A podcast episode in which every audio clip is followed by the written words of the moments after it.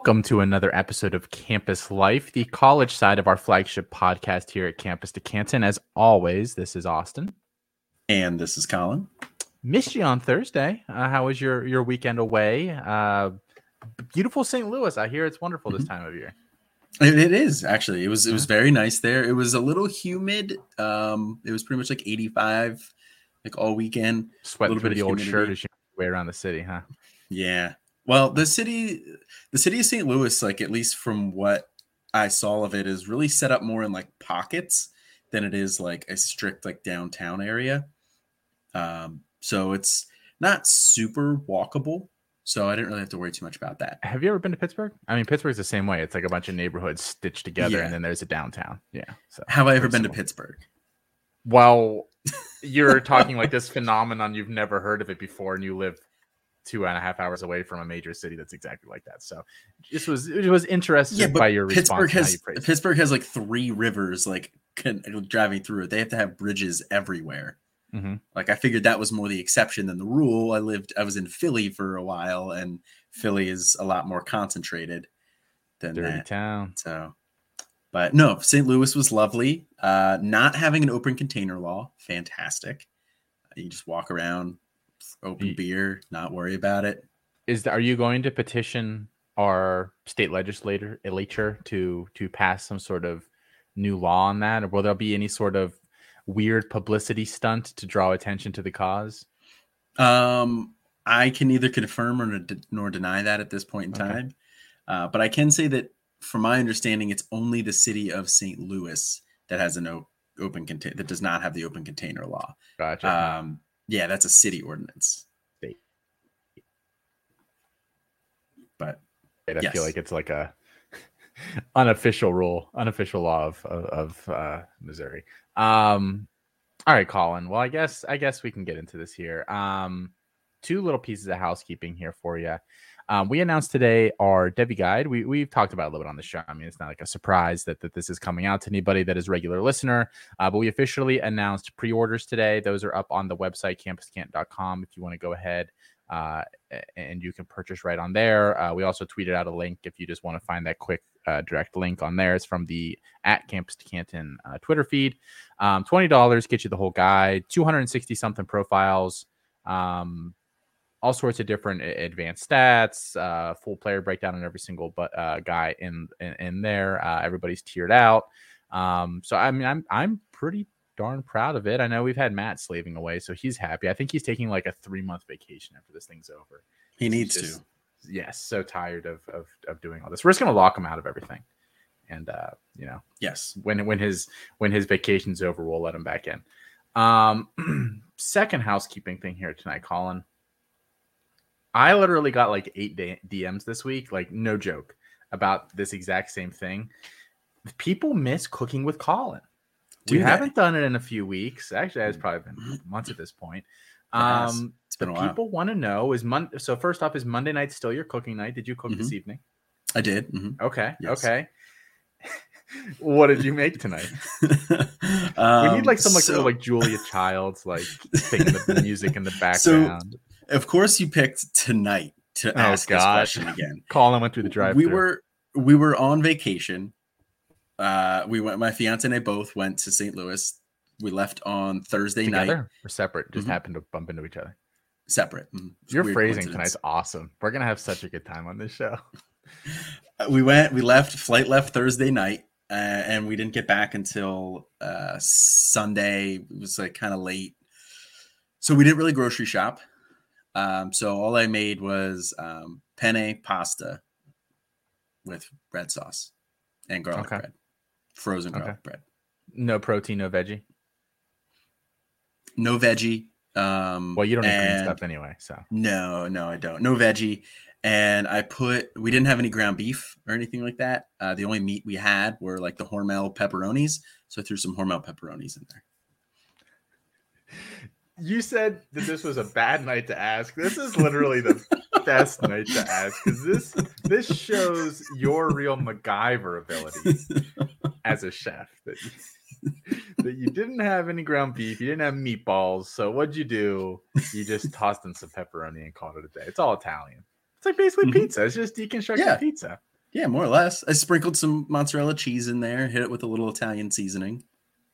So we we'll start doing. Let's ask the people. Let's do this on a scale of, one one chef to five chef emojis on Twitter. We'll we'll drop a thing here. Actually, I'm gonna do it as as you're talking because I don't listen to you anyway here in, yeah, in a few minutes. Um, and we'll just ask everyone to respond and let everyone know five being the best dish that Colin could possibly prepare, and one being the worst. and we want to hear from you guys exactly how you feel about about Colin's dish tonight. And again, it was penne pasta mm-hmm. with red sauce, mm-hmm. garlic bread, mm-hmm. and pepperoni there mixed in with the pasta. The garlic bread was uh, like the five cheese Texas toast. So okay. If okay. that matters. Okay. Well, I, I assumed you didn't like make the bread from scratch or anything. No, but I'm going to. I want to make sure people know it's not just like the big loaf of garlic bread. Like that's fine, but like the Texas toast, five cheese, like that's just way better. Okay.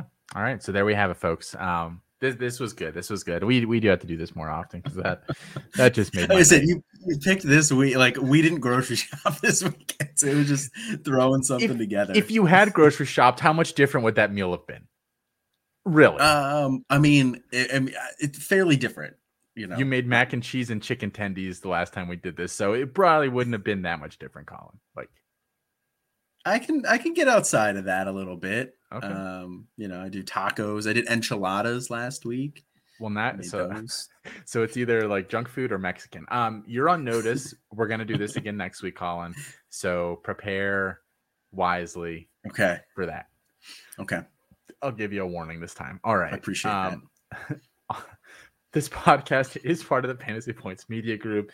I can guarantee you, you will not get any cooking tips like this from any of the other shows. But what you will get is a ton of really good fantasy information, not just football anymore. They have golf, um, uh, a couple other different shows as well. So go ahead, check all of those out on one place at Fantasy Points Live or they have a weekly Friday drop where you can check out a recap uh, of all of the news and, and shows that are live that week on the Fantasy Points Media Group. Um, basically, just one piece of news tonight, Colin. Another one that we're just going to acknowledge happened and moved on with it. Um, but the big one is Jaylon Robinson to Ole Miss. We mentioned a couple weeks ago that he had entered the portal, former USF former former Oklahoma wide receiver, uh, had some success there with with Dillon Gabriel, Josh Heupel at UCF. So we thought, well, maybe some options could be Oklahoma to reunite with Dillon Gabriel. We thought maybe Tennessee to, to reunite with Josh Heupel. We thought maybe he stays in Florida. A lot of those schools there, at Florida, um, Miami, and Florida State really kind of need a field stretcher. And he said, nah, I'm going to Ole Miss. Um, good spot for him, Colin? Jackson Dart? Hmm? Yeah, yeah, I think this is a good spot for him. Um, they brought in uh, former Louisville transfer Jordan Watkins, who's a guy that I was definitely intrigued by. Uh, but I see them probably playing a similar role. So I would assume this kind of spells the end for Jordan Watkins, or at least dramatically limits what he'll end up doing. But Jaylon Robinson immediately stepping on the field there is, you know, I mean, they have Jonathan Mingo, but outside of that, they did not have any other established option. So right off the bat, one of the most established options in that room there. Um, he's going to stretch the field. He's going to bring them um, something that they didn't have, at least any sort of proven capacity. You know, like I said, I liked Jordan Watkins. I liked what I thought he could do, but sounds like that's not going to. Sounds like it's going to be more Jaylon Robinson, just based on his talent level, the fact that they're bringing him in at this point in time. But yeah, I mean, I think that he can put up some really nice numbers in that offense this year it feels like he fits in pretty well. I mean, Trigg sounds like he's probably just going to be a vacuum, you know, short, intermediate, middle areas of the field. And Robinson is definitely a proven boundary guy. Um, SEC is going to kind of be a big step up for him, though. I am interested to see can he deal with physicality. He's a smaller guy. Um, is his speed still as I don't want to call him game breaking. That's probably giving him a little too much credit. But I mean, he, he's a speedy guy. I mean, is it mm-hmm. still as much of a factor as it was at a smaller school like UCF? I mean, it, this is a big step for him. But if he has a good year, I mean, I think we've again we've seen small receivers get drafted recently. I feel like we've talked about that a ton on this show recently. Um, so I, I think a big year there can get him like no worse than Calvin Austin type draft capital this year, fourth round. I mean that that would feel yeah. like maybe the floor if he crushes it there. Yeah, I mean, this is a huge boost to his stock. I mean, he's kind of a guy that's been falling a little bit for me, not necessarily for lack of talent. Like I always thought he was a, a talented wide receiver, but you know, he was at UCF and then Dillon Gabriel gets hurt and his numbers kind of suffer. So, you know, where was the CFF production coming from? Dillon Gabriel leaves. He was still at UCF. You know, that's um, that, that um, Gus Malzahn offense is not particularly kind to wide receivers. Uh, so again, kind of a knock on the production. He's a small guy. He would have been from UCF. At that point, you know, Calvin Austin would have been his ceiling had he stayed at UCF. Going to the SEC, going to Ole Miss, if he puts up a big year this year, yeah, I could uh I could see some late day two draft capital, early day three. Yeah, that kind of feels like the ceiling. Um, early day two feels kind of impossible unless he just d- d- dominates. Um, but I mean, we've seen the NFL do dumber stuff, so yeah, who knows? I mean, they, they, they like the two, SEC. Two they like the SEC. I mean, we've mm-hmm. we've seen it. That in the Big Ten. If you're if you're coming from one of those schools, you've got a chance to a lot earlier than than maybe you have any business going. But uh, I mean, it, it, it's tougher conferences too. So so maybe it all evens out. Um, last piece of news here. Uh, Taisun Phommachanh, former Clemson backup, uh, came in for re- uh, in relief of, of, DJU a couple times this past season, transferring to Georgia Tech. Um, we're not going to talk about this. If you have any questions, you can direct them uh, to our colleague Felix Sharp at Sharp Review on Twitter. That's Sharp with an E on the end, because um, he seems very passionate about Taisun Phommachanh. Um, he's the only person on the planet passionate about Taisun Phommachanh. Um, he's one of the so, few people who can pronounce the name. That's the only reason I know how to pronounce it you couldn't pay me to have Taisun Phommachanh on my roster. Like, I don't know uh, what, what would the, uh, maybe a thousand dollars. I'll think about it. I mean, he's not good at football. If, if, you cover my buy-in, I would probably put him at the end of my roster. All right, so Colin's for free. Colin's a gamer, man. He, he's a lot more fun than me. Um, I think we all, already knew that. Um, so that about covers that. Um, so the of our show here tonight is going to be a little game we're going to call fair or foul, and uh, we did not forget about last week's game. Uh, would uh, you know that that dot dot dot. Uh, we will be back to that um, in the next couple weeks, but it's a long off season, so we're playing some fair and foul tonight. And the premise of this game, Colin, is simple. You ready? Go. Okay. Um, all I'm going to do is I well I went through all the ADP on our site. I didn't do CFF because I'm just not a CFF expert, and I'm just really not qualified to necessarily parse some of those. Just like I something I think is like egregious. Uh, Jared or Nate or Brandon or somebody at the site will probably tell me that no, you're just dumb. So, but I went into our C2C and our Devy, uh, pulled out five different, um, you know, kind of interesting uh, discrepancies, let's call them, in, in the data. We're going to talk about whether the ranking is fair, whether there's some some uh, uh, truth or, or something to to this ranking, or it's foul and, and, it's bad, and we and we need to to educate the masses uh, and, and, fix whatever's going on. So, um, and I'm just going to toss them all at you one by one. Colin, how's that sound? Sounds good. Fire cool. away. All right. First one here, guys, is C2C. Um, so this this is from our C2C startup ADP, and just to give an idea of, of how all these drafts go, if you guys have never uh, participated in one, they are all um, the, the, assumption is that you're starting two two quarterbacks on the college side. It's tight end premium, um, at PPR, half PPR, and that's it. I think that that's that's what we roll with. Um, so the, that's yeah. kind of the the structure that all these are working in. So first one here, Colin. So uh, Pitt's Konata Mumpfield, wide receiver, his current ADP is 89th overall in our data. Also, according to our data, Rome Odunze is 90th overall, so one spot behind him. The Washington receiver and Adam Randall is 96th overall. Regarding Randall's position at 96 there behind Mumpfield and Adunze, is that fair or is that foul? Well, comparatively to the guys you listed, definitely foul. ADP Adam Randall 96th overall. It's probably a little bit later than I would take him. Um, but you know, the knee injury might scare some people off a little bit, maybe. So I, I, understand that a little bit. But when you look at him compared to Konata Mumpfield uh, and Roma Odunze. I think that that ADP is pretty foul. I think Adam Randall offers a higher ceiling than either of them, um, especially when it comes to an NFL level. I think he probably, well, obviously this year, since he's not playing, is going to be behind them both in CFF production. But even assuming health, I think he would be a little bit behind them in CFF production. But when I'm that early in the draft, I'm not really looking for CFF production. I want guys who are going to translate to my NFL roster. Um, and I'm not saying Mumpfield and Odunze can't. I definitely think they can. Um, I need to see it from Mumpfield first at the ACC level. Now, granted, those defenses aren't particularly imposing, um, but I need to see a little bit more from him at, at a P5 level. And Odunze, kind of the same thing. You know, I have high hopes for this Washington offense. Uh, I've mentioned it multiple times before. I prefer McMillan. I don't. Yeah, I think so. Okay. Maybe it wasn't on this show. Maybe it was on a mm-hmm. different one. Okay, that sounds right. Um, but I have McMillan ahead of Odunze, so 90th overall is a little high for Odunze, but it's not bad. Um, but Adam Randall's is foul.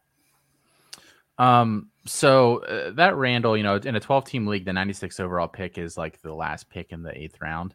And that's about where I start making the shift to CFF producers. Um, Mumpfield and Odunze wouldn't even be in like in in my radar at all at these picks. Um, to be quite honest, um, I wouldn't be considering them for at least another four or five rounds. Meanwhile, for I, I think you know, for instance, the program I, I consider kind of a sharper league. Um, they're they're drafting the new division of that right now, um, and Randall went way before that. Like, and I, I I don't see any reason for him to be going 96 overall, even with the knee injury. They, I mean, they they swear he's gonna be back. Like, I think that's dumb. I don't know why you would rush him back, but they swear that he's going to be back for this year. So, like, all he has to do this this is this is literally the premise behind the year one zero thing all he has to do is catch a 50 yard bomb and the hype is back if he comes back this year and you can't tell me if he catches that one bomb unless a Dunze or a Mumpfield go for like 85 1310 that Randall's value will not be higher day one of next offseason than either of theirs will be you cannot tell me that I completely agree. I do think it would be bold of Adam Randall to come back so quickly. Uh, I we had this converse, a similar conversation in our Discord the other day. I'm more on the cautious side of it. Uh, you know, I tend to look at a year. Uh, the average return to sport is like nine months, a little over. Uh, Amari Rodgers did come back in six months, though, which was pointed out to me at one point. Now, it wasn't super effective after he came back, but uh, it seems like Clemson's staff doesn't really have a problem clearing people on the earlier side of the timeline. So the quote could... unquote Taisun Phommachanh Achilles injury or whatever last year that he was like magically back from in five months. Does anybody remember this? Like no one yeah. talks about this anymore, but yeah, they kick these guys back quick or they're just full yeah. of shit about the injury themselves. It's probably a little bit of both. Maybe six of one, half dozen of the other. Um, but their and their medical staff cleared Justin Ross, which apparently some NFL teams were very hesitant to do. So it seems like their medical staff is a little bit more on the um, they're they're not quite as risk averse as some other medical staffs might be. So maybe he does get back this year and then he doesn't put up that year one zero, catches that 50 yard bomb like you're talking about. But either way, uh, I think Mumpfield and Odunze are candidates to fall in drafts, at least compared to where their ADP is currently. I'm not saying I don't like them. I think they're being drafted pretty close to their ceiling where Randall is not. Yeah, I mean, how good of a season does does a Konata Mumpfield have to have to to um, live up to that kind of, of of draft hype. I mean, that's like really, really high. Um, I mean, he has to be a, a big time producer and probably put him on the day two map to make that that pick worthwhile. And that, like, I know some of you guys are really high on Mumpfield at the website. We're finishing up the Devy guide right now, and Mumpfield probably is higher than I would personally rank him in there. Um, but like, I don't know. Like I just don't feel like he even belongs in the same sentence of a prospect as Randall, even though we've seen him And even though like I'm not even the high guy in Randall here, and that's how you know that I think this this is probably not a a, a great uh, ranking here between these three. Yeah, I would agree with that. I'm not the high guy on on Randall either, but 96th is is too low. All right, I have one other C2C one for you, and then we actually have three Devy ones as well. Um, so Colin fair foul here. We have LJ Johnson, the second year Texas A&M running back. He's going 25th overall right now in in C2C drafts. Feels very high. Um, he goes 25th over Jermaine Burton, who's 27th, and Emeka Egbuka, who's 34th. With those kind of, with, those are the types of players that are going in that range. So with that in mind, is he going too high? That 25th overall is that fair foul? That's foul. Um, that's that's way too high. Look, I am cautiously optimistic on LJ Johnson. You know, the there have been a couple reports at a camp. Um, Jimbo Fisher said he's he, he's really good. They just need to get him healthy. You know, it's sounding like he's probably going to be like the Thunder to Achane's Lightning. Um, although I don't think that's going to be your traditional Thunder Lightning split. I think Achine will get more than your traditional Lightning back will. But either way, I think 25th overall. So that's the 301. That's really high. Jermaine Burton, first of all, 27 is insane. Um, I feel very confident that he's going to be a round one wide receiver this year. I think Egbuka is crazier. I was going to save this until mine because I wasn't necessarily prepared for you to go. Like I, I think Egbuka. So a couple months ago, Harrison was going in that range as well, and I said like as of today, Harrison is the best value, and now he's going like 15th. He's no longer a value, but Egbuka mm-hmm. is basically slid into his spot, and he is a value, even if he's kind of like this fourth floating receiver at Ohio State this year. Like he's still going to play, I don't know, 300 snaps. Like he's still going to play a lot, and I think he's that mm-hmm. you know a 50 catch, 850 yard, eight touchdown season like is well within reach for him. Yeah, I I agree, and I think Egbuka I think his worst case scenario is of that floating floating fourth receiver. I think there's a good chance that he even just gets a number three job. Now, who do you play in the slot versus him or JSN? I think they can move both of them around and move them, use both of them inside or outside. But yeah, I think that's a worst case scenario for Egbuka. I am a big fan of Egbuka. I think that's pretty egregious as well. I'm just saying I would take Jermaine Burton, you know, right around 15, you know, where you're talking about Harrison going. So I am considerably higher on, on Burton than that. So I think he's low and I think is low, but that doesn't mean Johnson's 25th overall is good. That's still way too high. You're not really going to get that much CFF production from him. Not that you're really looking for that much at that point, but it would be icing on top of the cake.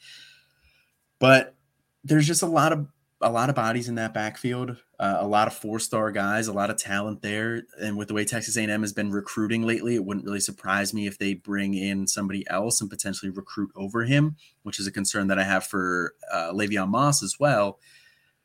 I think LJ Johnson has a better chance of staving off some competition than Moss does, but it's still that's still too high. I think the what that signals to me is people are reaching on running backs. Mm-hmm. Yeah, I'm finding that a lot this year. I'm not sure why, because I feel like that that top bracket of running backs is actually a little deeper than it was last year. Um, mm-hmm. So I mean, I, am looking at my rankings right now, and like, I mean, obviously my rankings are not perfect. I like them, but like, obviously six months from now, like things will look very different for us. I will probably have moved many things around. I have LJ Johnson as my RB 18 overall, and he is literally the first back in the tier of back that I don't want to take at current value. My top, I mean, I don't have to name the top 17. Kendall Milton is the back right before him for Georgia, and he is the last one that I feel comfortable like taking in like the first three or four rounds. And after that, it's like I will just wait till round 12 and take Jordan Mims or something to get a college producer. Um, Jordan Mims, fifth year player.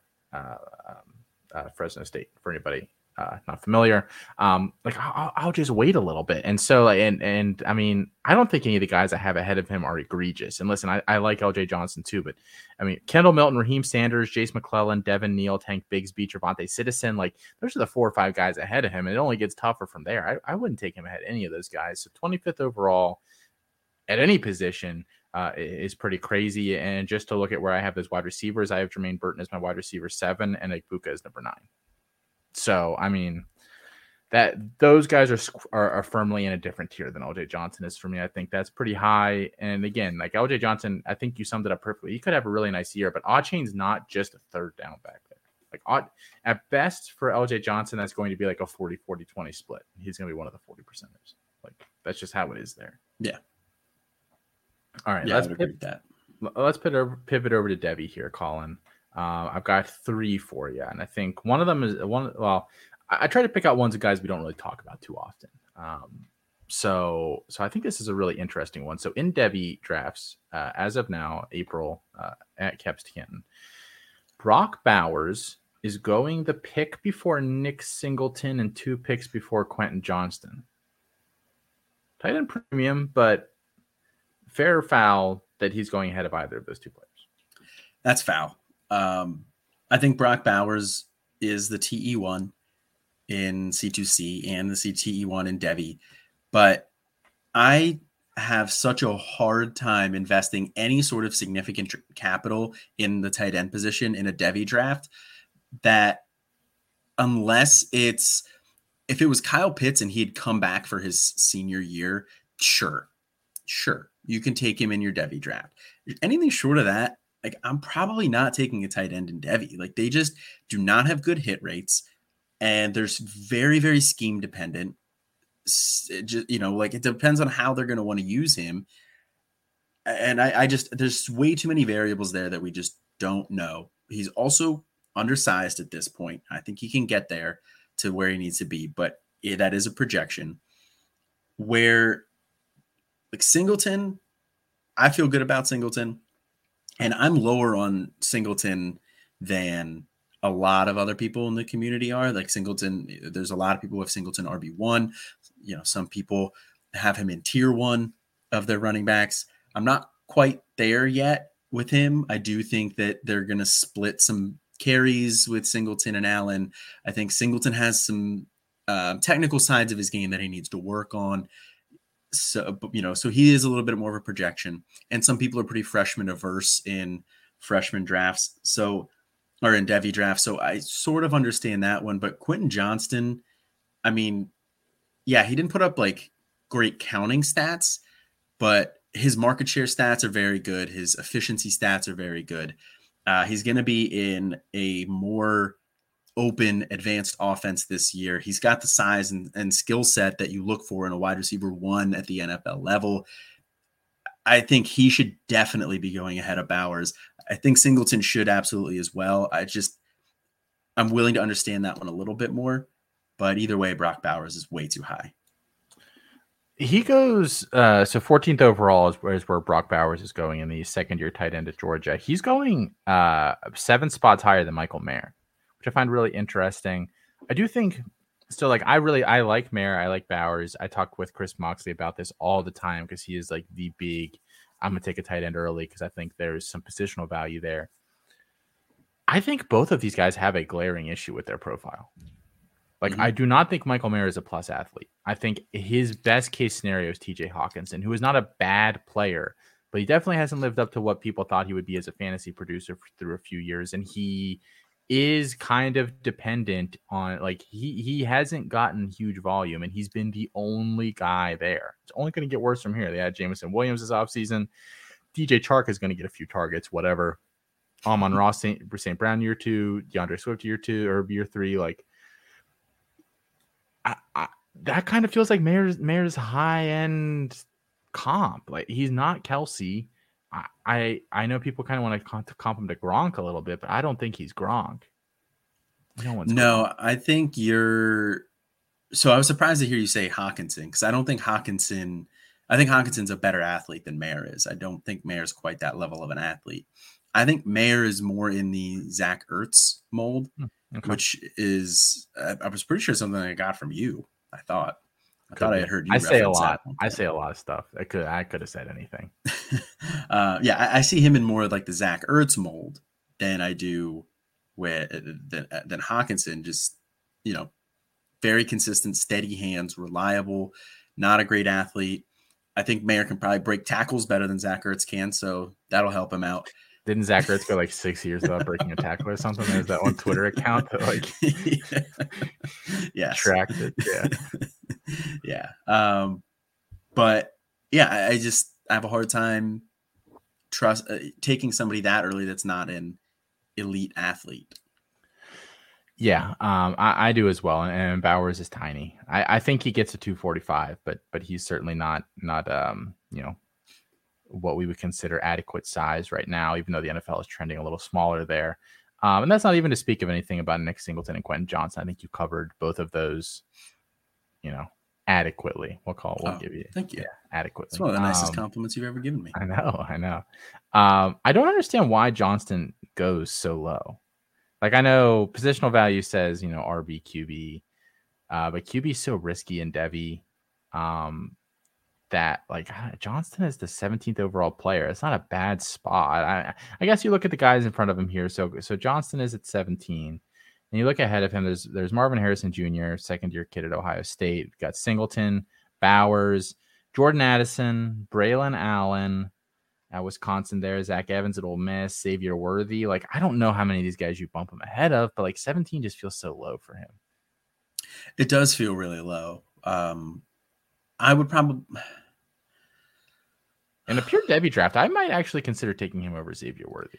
Yeah, I was thinking him over Worthy. I would probably put him over Addison, but that's like splitting hairs. That's more just like the prototype of the Johnston player. feels like I'm trying to squeeze every ounce of upside out of this pick I possibly can. And Jordan Addison's like, yeah, you'll probably be on my team for 10 years. Um, yeah. Like he might not put up, you know, and because Quentin Johnston's kind of AJ Greenish, right? Yeah. Like that's the closest player I can always think of when I think of him. I can't, I'm, I'm surprised you didn't say Julio with the dreads. Good. Good on you. Quentin Johnston wishes. the amount of players that I would compare to, like, it's just so small. And I know AJ yeah. Green was, you know, quote unquote, considered the better prospect coming out. I get, it. but it's a different profile. So, yes. um, I agree with you. Okay. Um, so we've decided that Brock Bowers above those two is foul. Um, yes. Devy scenario number two here for you, Colin. Chris Rodriguez, running back at Kentucky, who oh, there's some news he got arrested, um, and then didn't show up for his hearing, but there might have been some like health issue or something. I don't know. Um, so just uh, pay attention to that. Uh, Chris Rodriguez is currently going as the RB 31 in Devy draft, so 84th overall. That is ahead of players like uh, Kendre Miller, going two spots behind him, and he's RB 32.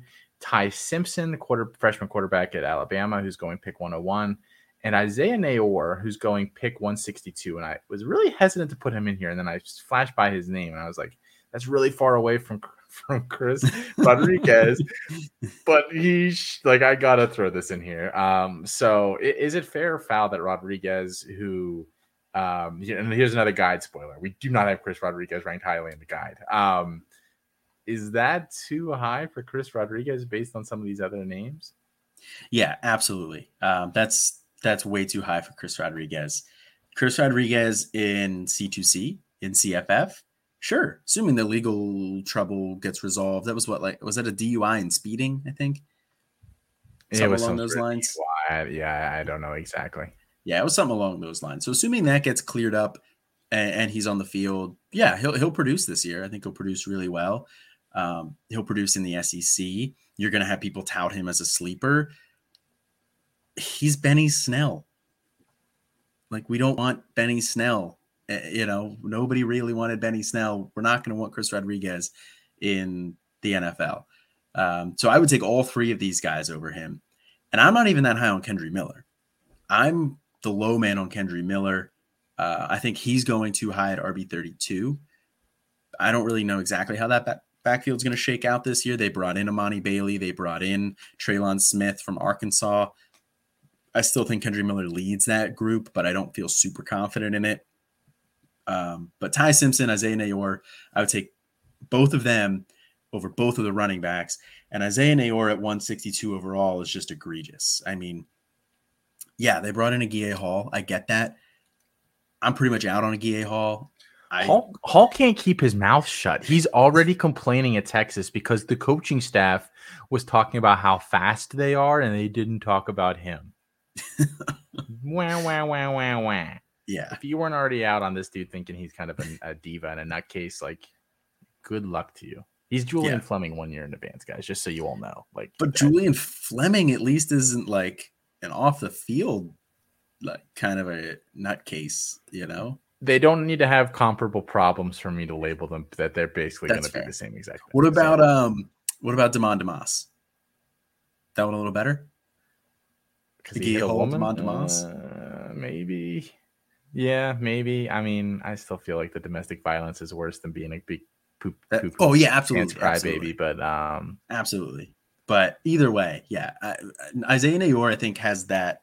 I feel pretty confident that he has the big body, go uh, outside role locked up. Now, whatever happens with Worthy and Addison, I don't know. But I think Isaiah Neyor is going to get his. I think he's. He, he has some day two upside there, I think. Um, so 162 overall is pretty egregious. And then a five star QB going to Alabama with a vacancy next year at 101. Like, what are we doing there? And I don't even love Ty Simpson that much. Um, no, like literally, like Ty Simpson could be amazing. This isn't a comment on him at all. But if you're taking him here, it's literally only for value insulation, and I generally don't like drafting like that. I think that's kind of a really good way to end up with a really bad roster. Um, Chris and I are going to do some some podcasts about that this summer, um, where we basically just Oh, thanks for the invite. Oh, that's cool. You can show up. You can sit in the background. You can't hop on and talk to us, but if you want to watch, Oh. you can. That's what you think. Was that was that even stream- worse than not inviting you, giving you I have the- invite? I have access to the StreamYard, so I can do what I want. I'll create my own. Um, we don't. We can't have this argument in the, in the public light, Colin. um, we'll, we'll talk about this later. Um, that's like the only reason to take Ty Simpson early, in my opinion. Like, it's not necessarily a guarantee that he gets that job, although I think there's a pretty decent chance he takes it over Jalen Milrow. Like Jalen Milrow, did you listen to the the Canton Bound the, the, this past week, Colin, with with uh, Mike on?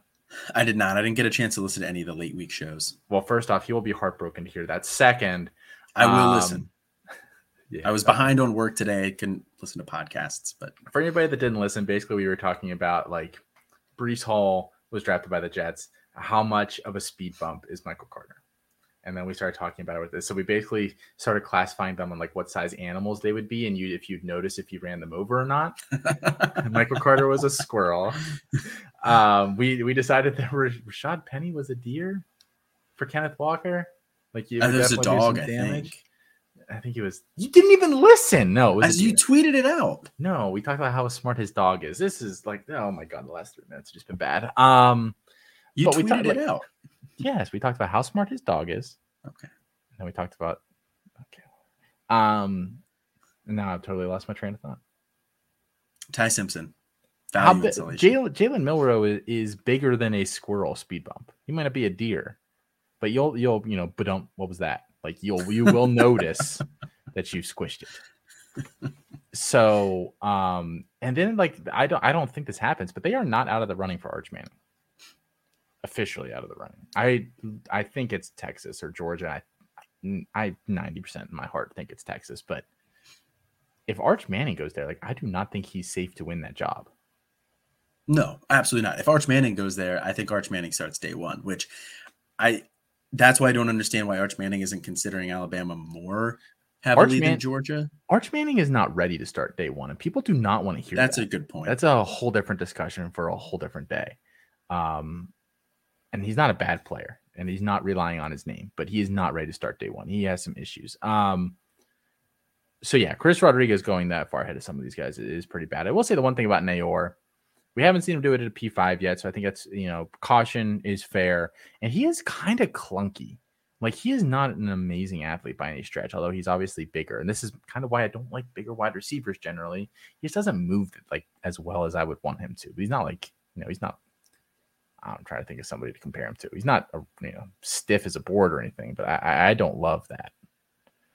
I think his movement skills are fine. They're not great, but I think they're fine. They're they're definitely passable. I don't think it's anything that's going to hold him back from some late day two draft capital if he has a huge year at Texas here.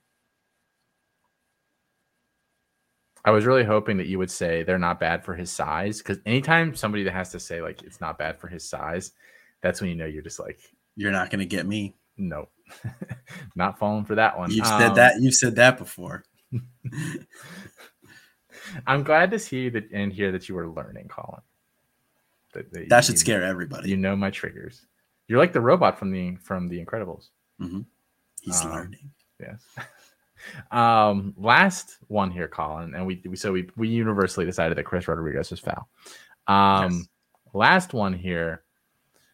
This one was really weird to me. I don't understand this. So, Kaden Prather, the second year wide receiver at WVU, goes only three spots behind Beaux Collins. And this fair is a little different because now it's like, is Kaden Prather way too high in the ADP or is Beaux Collins way too low? I think I know the answer to this, but this one just really shocked me when I was pulling the data today.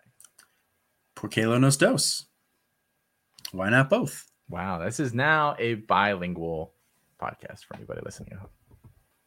Sorry, I just always think of the uh, hard shell, soft shell taco commercial and the little girl, Kayla nos dos. Why not both? And then they all cheer. I was hoping you would cheer there, but you didn't. But I've yeah, never no, seen that commercial. Oh, really? Taco Bell? No, it's um, uh, Old El Paso. Uh, I say they've come a long way from the Chihuahua to a little girl. Oh, no. Um, but Old El Paso, okay. Yeah, um, it's either that or or one of the other taco brands, like taco kit brands. Anyway, it's both. Uh, Beaux Collins at 45 is too low. Uh, I think he's going to be the wide receiver one there at, at Clemson this year, uh, which I just I think that still carries weight in in the NFL's eyes. To be honest with you, um, even though it's been a little while since we've had a Mike Williams or somebody along those lines, like Sammy Watkins, um, but I still think that carries some weight and I think he is he has the skill set I think to to be not out of the round 1 conversation. I don't think it happens, but I wouldn't be totally flabbergasted if it did. I think day 2 is a lot safer, but I feel pretty good about day 2 projection from him.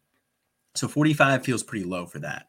Mm-hmm. Now Kaden Prather at 48 um, I'm way more interested in Kaden Prather in C2C where I can get some college production than I am in Devy.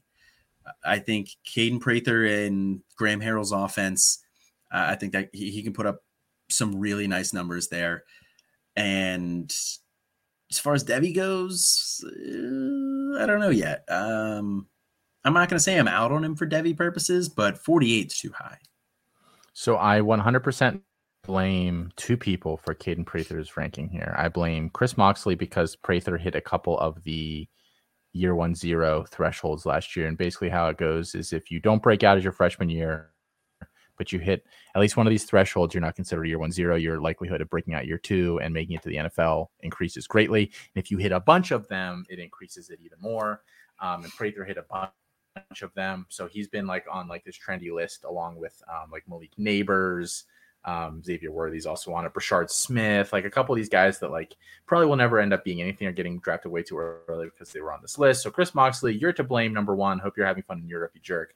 Number two is Mike Valerie, um, because he's been all over Prather. Like he is way too high on the West Virginia offense. Like Grant, Graham Harrell ran USC's offense into the ground because he's not flexible at all. He will put up some points for a short amount of time, but they will not produce a run game. They will be inefficient. They will stall out drives because they put themselves in third and longs and generally probably upset West Virginia fans, but they're sure happy that they got a coach for USC for a season or two. So good luck to them. We play them this year. so uh, great.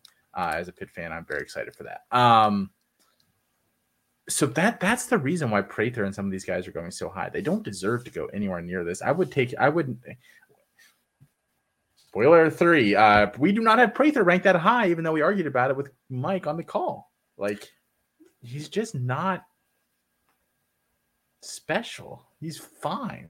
I don't. I, yeah. I, I, don't really know what's going on. He might even be the worst their wide receiver one this year. He might, he might. not be. Um, so he might, he might not. Yeah, with um, Ford Wheaton, Bryce Ford Wheaton, I think is his name. Is he the slot one? I think I, I would have said the name if I remembered it. I do not remember it. so Bryce Ford Wheaton guess, sticks sticks in the old trap up here your, for some Your reason. guess is as good as mine. Uh, for what it's worth, I've also heard that true freshman Gerald Williams has also gotten a decent amount of height. Hmm. He's probably not going to overtake him year one, but just throwing that out there. So yeah, I mean, I and just to and I talked about Egbuka probably being one of the best values in in, in C2C right now. Uh, I know Beaux Collins. This was a Devy question, uh, but he's going in a similar range for C2C, and I also think that's a steal for him.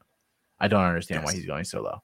You can get him like you can literally like take you can go Bijan at one, and then on the way back, depending on your draft, you can go Quentin Johnston, Emeka Egbuka, and then on the way back, get Beaux Collins. And at that point, I'm just laughing at all my league mates.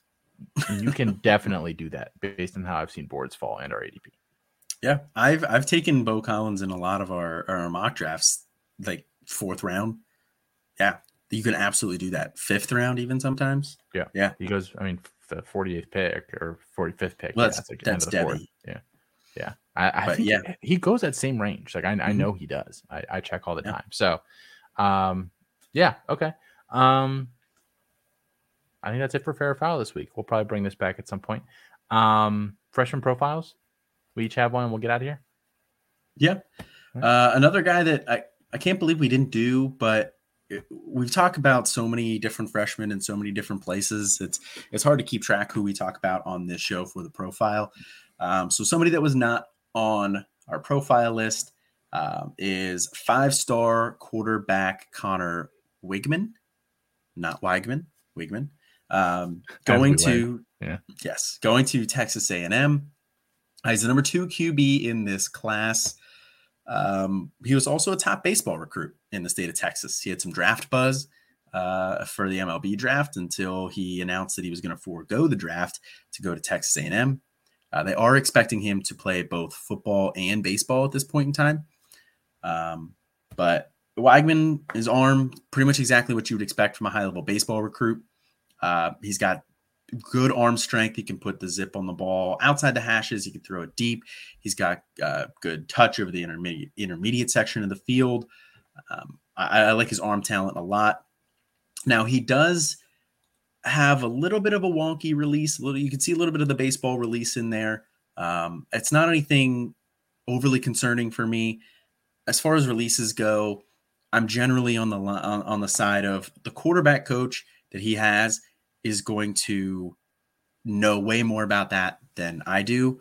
So as long as it's not an, a long winding release that's going to take a long time to get the ball out, I'm not overly concerned about it, but I would like to see him tighten that up a little bit. Uh, but he does his release is pretty quick uh, comparatively, so I'm not overly worried about that. Um, he's got good ball placement. You know, his wide receivers, you don't have to have to see them having to make adjustments to the ball. Usually hits them in stride. Um, he was a dual threat guy in high school. He had over 500 yards rushing for three straight years, um, over 700 yards twice. So he can pick up big chunks of yards with his legs.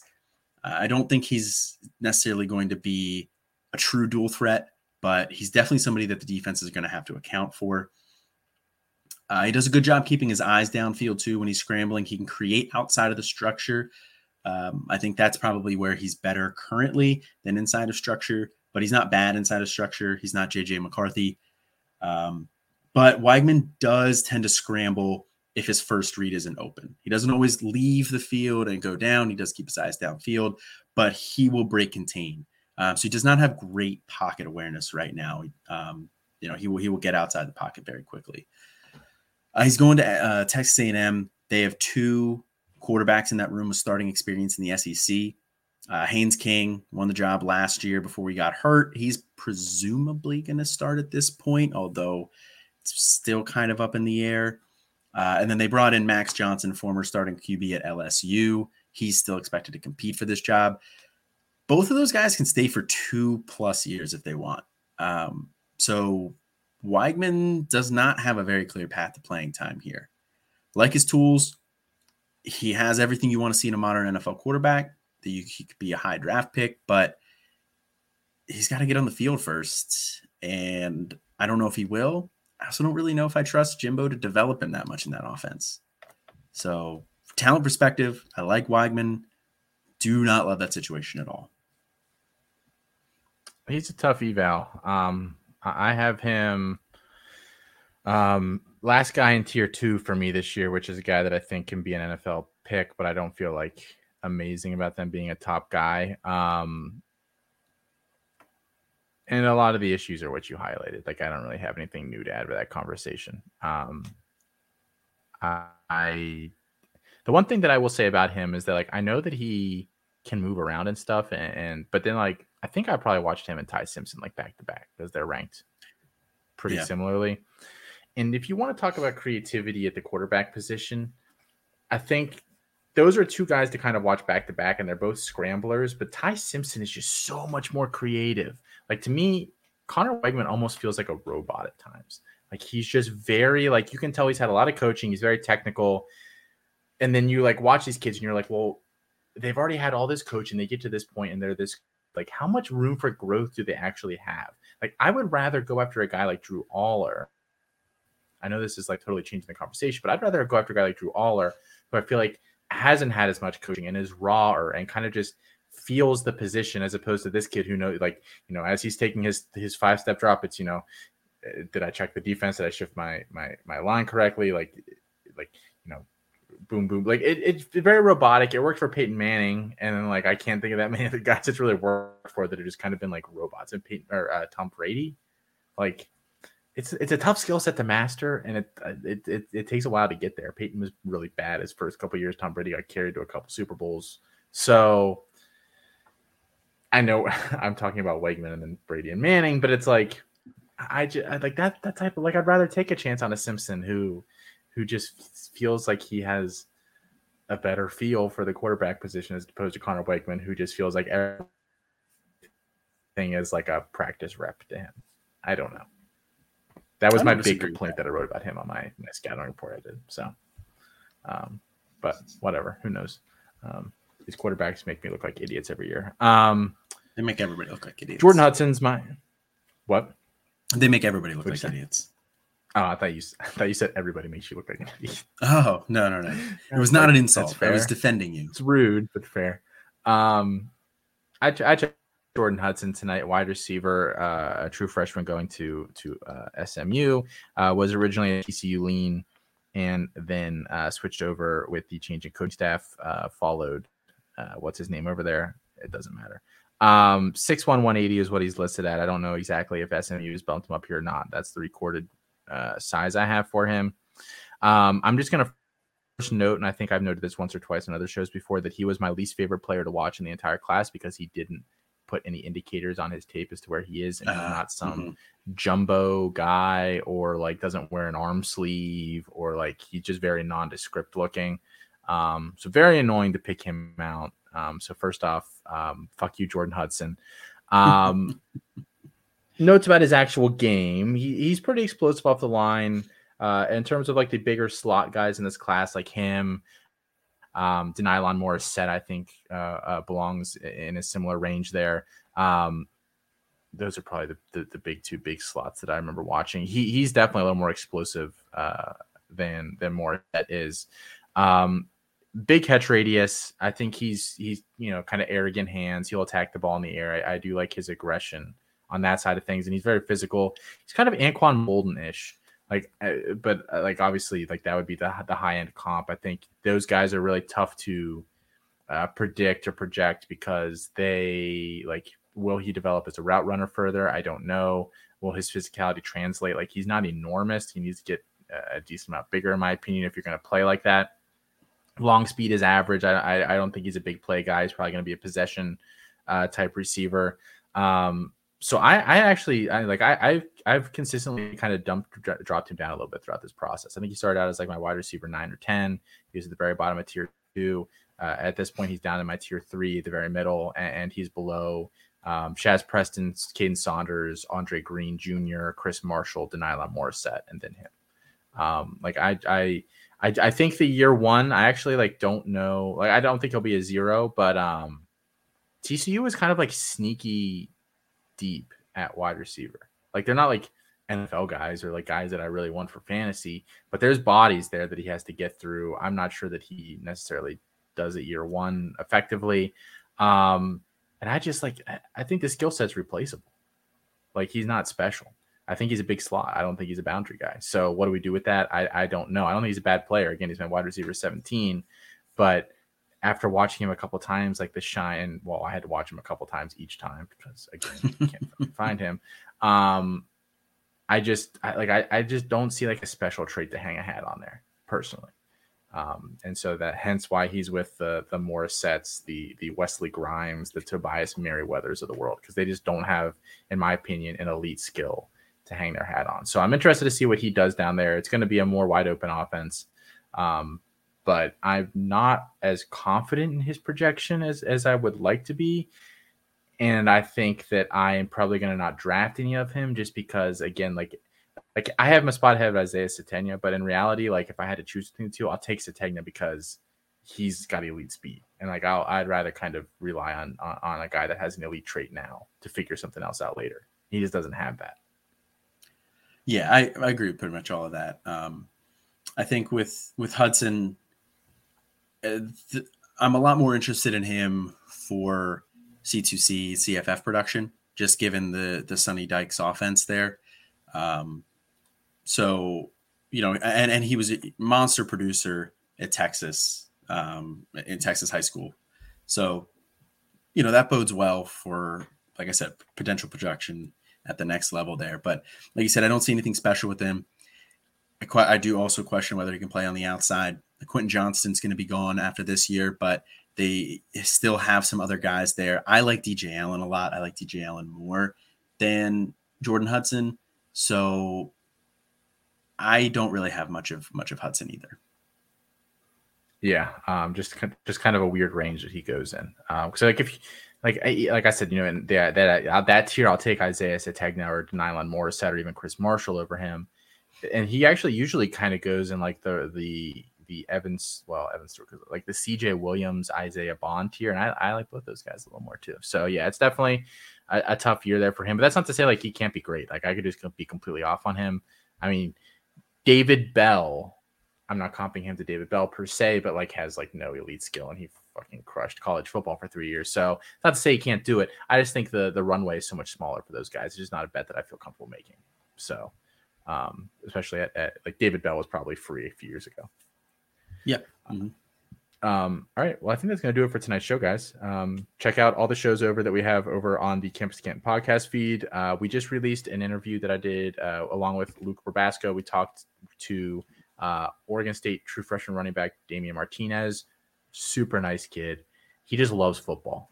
Like he was like, I he early enrolled. He's like, I just didn't want to be in high school anymore. I was like, you didn't miss prom. He's like, Nah, I love football. I was like, that is freaking amazing answer, man. Like, all he wants to do is is play football. So so a really good interview. Uh, we talk a lot about like how's early enrollee stuff work. How does NIL? Have you heard anything about NIL at your school?